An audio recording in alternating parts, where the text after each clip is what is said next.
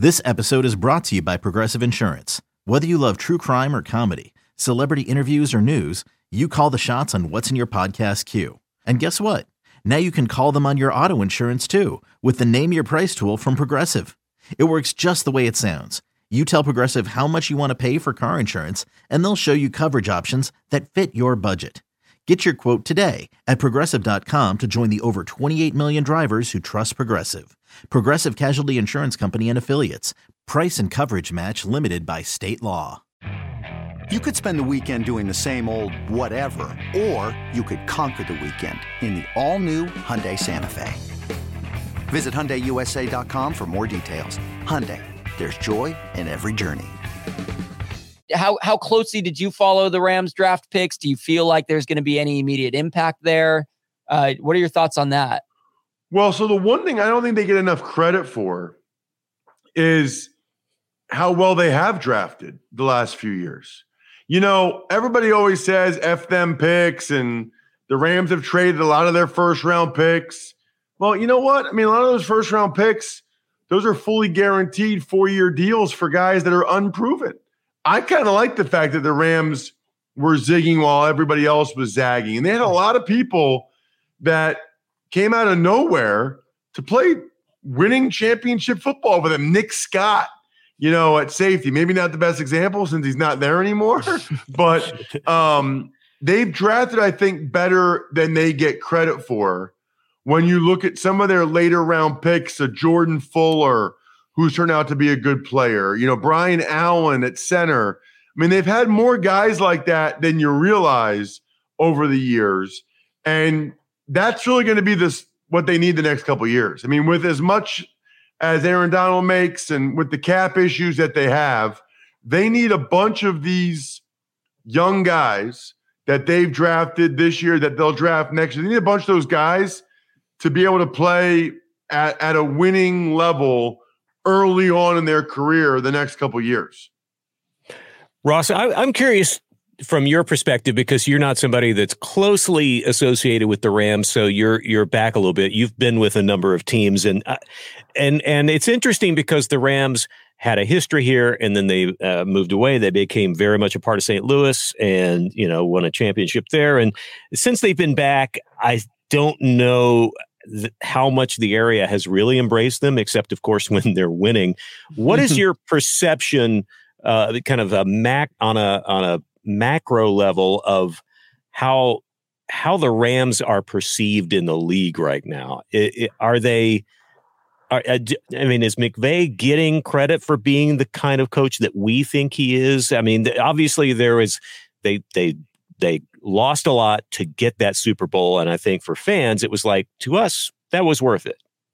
What the repercussions of uh, for that are, we we won't really know for a while, but from your perspective, what's the league's pers- uh, thoughts about what the Rams are now and, and what their future is in this league? Yeah, I think, um, well, I think number one, the league thinks that the Rams went all in to win a Super Bowl and that it worked, but it was a big risk and they very easily could not have won it, but it worked. But now they're facing the other side of paying those big contracts, giving up the money they did and the draft choices they did for Jalen Ramsey and and Stafford and all these guys. So I think that's the perception is that the Rams are kind of rebuilding.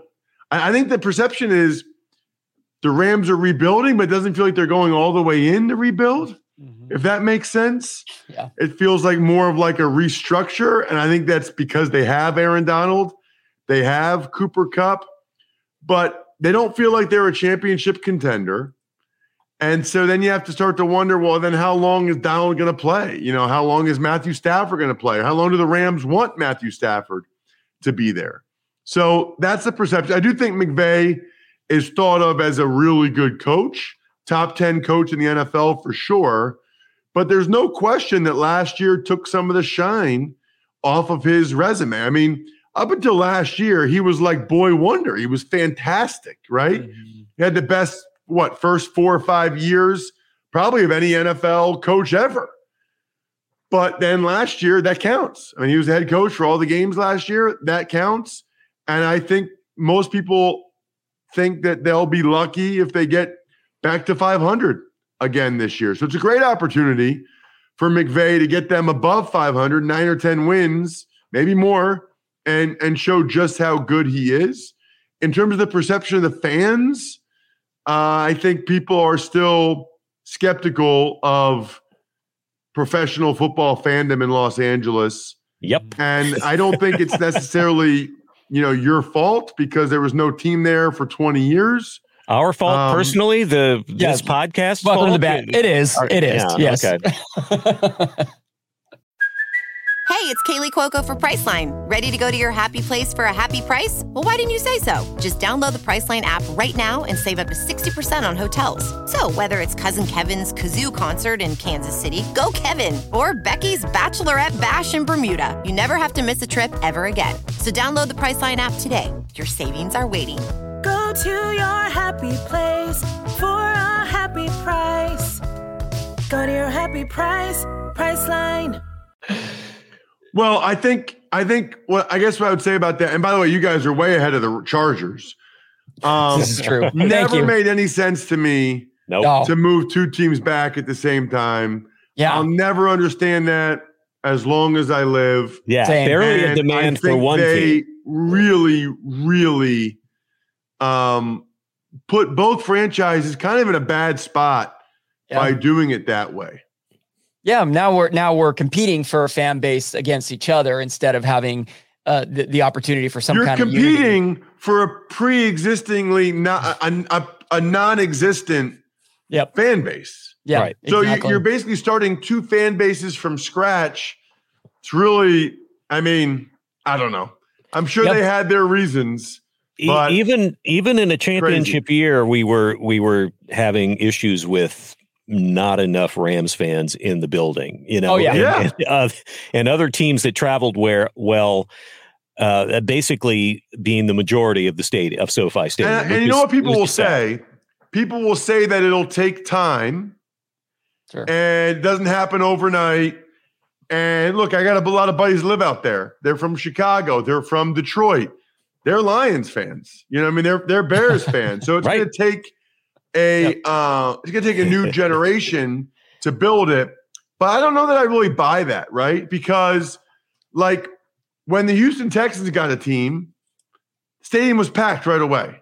Mm. When the Carolina Panthers and Jacksonville Jaguars got teams, they all sold out season tickets right away. Stadium was packed right away with Panthers fans, with Yeah. Jaguars fans. That's not the case with the LA teams. And so you can't really make that's not a good argument to me because we've seen a bunch of other expansion teams that right away sold out with their home team fans wearing their home team colors.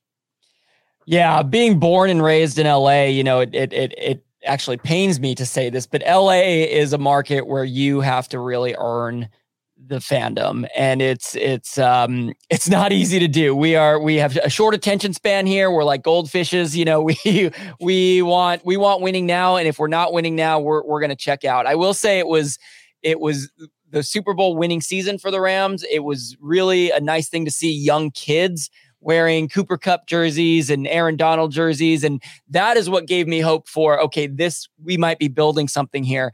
But then when you follow that up with a five and 12 season, it, it's, it, you know, kills a little bit that luster. By the way, you mentioned uh, that we may get a 500 season or just above 500. We are going to throw a parade if that happens. I'm telling you right now, we're going to be very excited.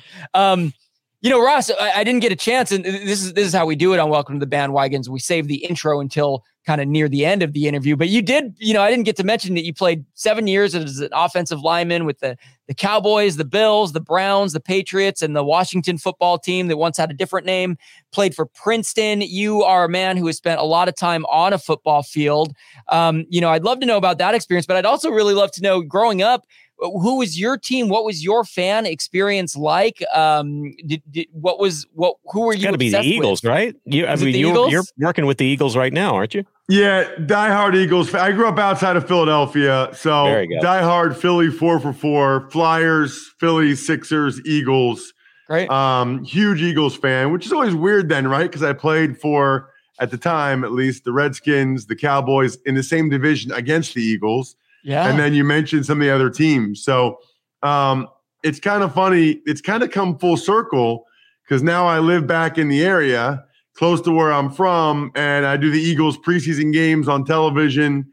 I do their pregame on the radio. And so uh, it's kind of hard not to get start to feel that again, right? Like I obviously when I was a player, I was like trying to kill the Eagles, and I never really liked it that they didn't want me, you know, when I was a player.